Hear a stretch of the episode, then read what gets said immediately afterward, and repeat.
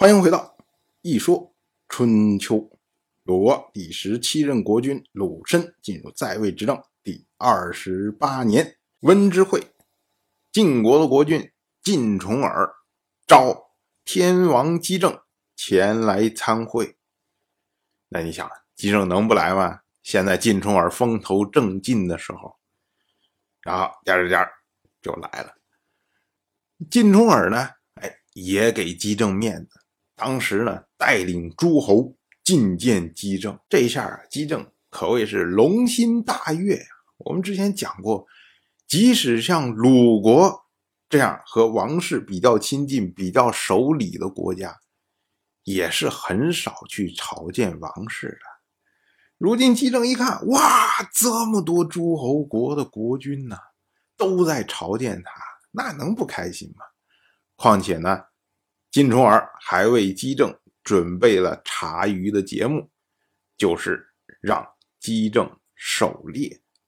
所谓冬天的田猎称为狩嘛，这是冬天打猎。孔子评价这件事情，他就说啊，臣子召君王前来，不可以作为先例。所以呢，春秋记录这件事情为天王守于河阳。说河阳的意思呢，就是指这一次狩猎不是在天王传统狩猎的地方，并且呢，通过这条记录来彰显晋重耳秦王的德行。孔子这么一套话，他是为了解释春秋记录时候的用心。因为他认为以臣招君这个事情是不当的行为，所以呢，春秋在记录的时候不能直接记录说晋重耳带领诸侯朝见天王，因为你这么着一记录的话，就把这种不当行为正当化了。但是呢，他也不能记录成说晋重耳召天王前来，因为你这么一记录啊，一方面降低了天王的身份，另外一方面呢，是把招天王前来这个不当的行为变成了晋重耳的罪过。可是呢，如果这件事情说我抹掉，索性不记，这也不可以，因为这样的话呢，就会泯灭掉晋重耳秦王的德行。所以呢，春秋才会记为守于河阳。所谓河阳呢，它是指的黄河北岸。我们要说啊，古人只要称河，指的就是黄河。河北为阳，河南为阴；山北为阴，山南为阳。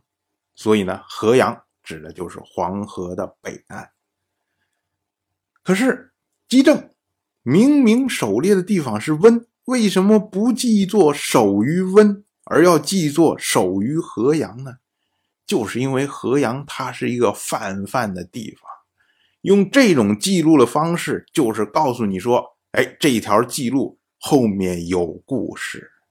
你如果想知道的话呢，哎，你就去问那些讲春秋的史官们。如果你要去问的话，那些人就会说啊，你看这一条记录后面的故事就是。晋国的国君晋重耳带领诸侯朝见天王的盛世，但是呢，在其中也有晋重耳以臣招君的不当行为。通过这种避讳的记录和附带的讲解，一方面呢，可以为晋重耳的不当行为进行遮掩，另外一方面呢，又能够彰显他的德行。到了本年的十月初七，鲁申再次在天王的居所朝见天王。哎，这是本年第二次朝见天王，当然了，也是顺便的朝见。我们之前讲，温之会聚集了这么多的诸侯，打算讨伐不服从的国家。当时呢，两个目标，一个是魏国，一个是许国。魏国哪敢去触怒这些诸侯啊？所以呢，魏国的国君魏政就跑来要来解决和晋国之间的问题。这问题呢，其实就是之前他杀掉了摄政的魏武，赶走了袁宣，袁宣跑到晋国去申诉才引发的这些事情。那么要想解决问题呢，就需要和袁宣争诉。所谓争诉啊，放在我们今天说就是打官司。当然负责仲裁的就是晋国。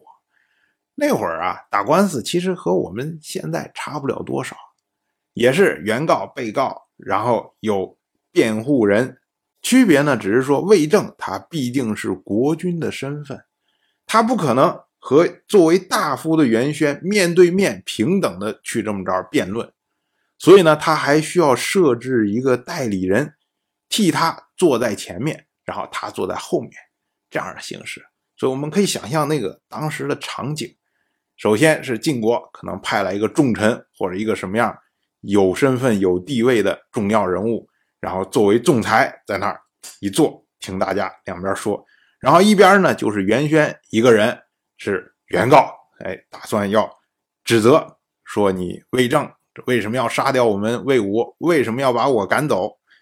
然后那边呢，首先就是魏政的代理人，被称为坐，就是代魏政坐在那儿面对袁宣的人。这个人呢是魏国的大夫，叫做真庄子，我们一听这名就知道这是死后的称呼。然后然后呢魏政坐在真庄子的后面，当然毕竟他是国君嘛，出面是有排场的，肯定旁边又有人辅助，但是呢又不能带的辅助人太多，否则你一拥而上，你去一大群人去炒袁玄，那袁玄怎么能辩得过你啊？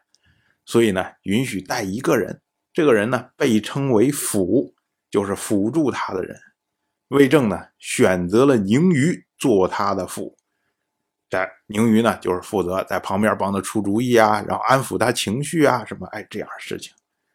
除此之外呢，还有魏政的辩护人叫做士荣，在当时被称为大士，就是大士就是辩护人的意思。结果两边开始进行法庭辩论，那当然了魏政就没有道理嘛，他平白无故把人家杀掉，把袁玄赶走，所以两边一辩论，结果马上就出来了，魏政败诉。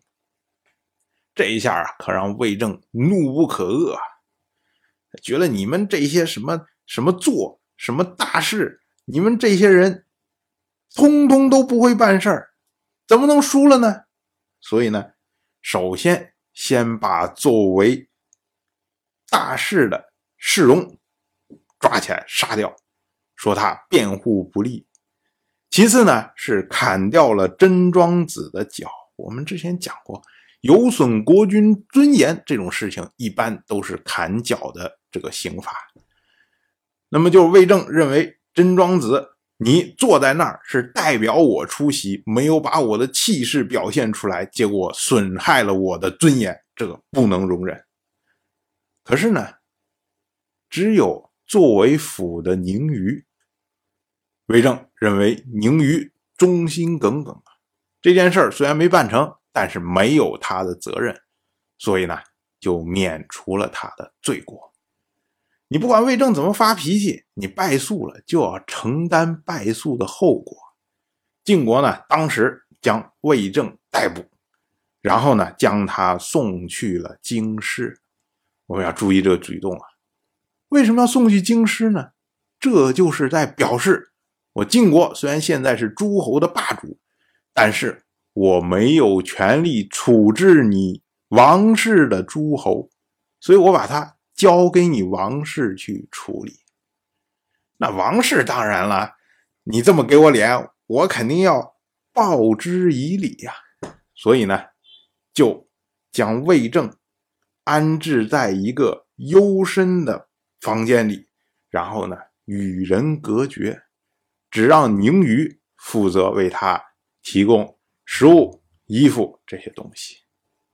那诉讼的另一方这原告袁宣，这一下大模大样的回到了魏国，他呢拥立了魏国的公子魏瑕为魏国的国君。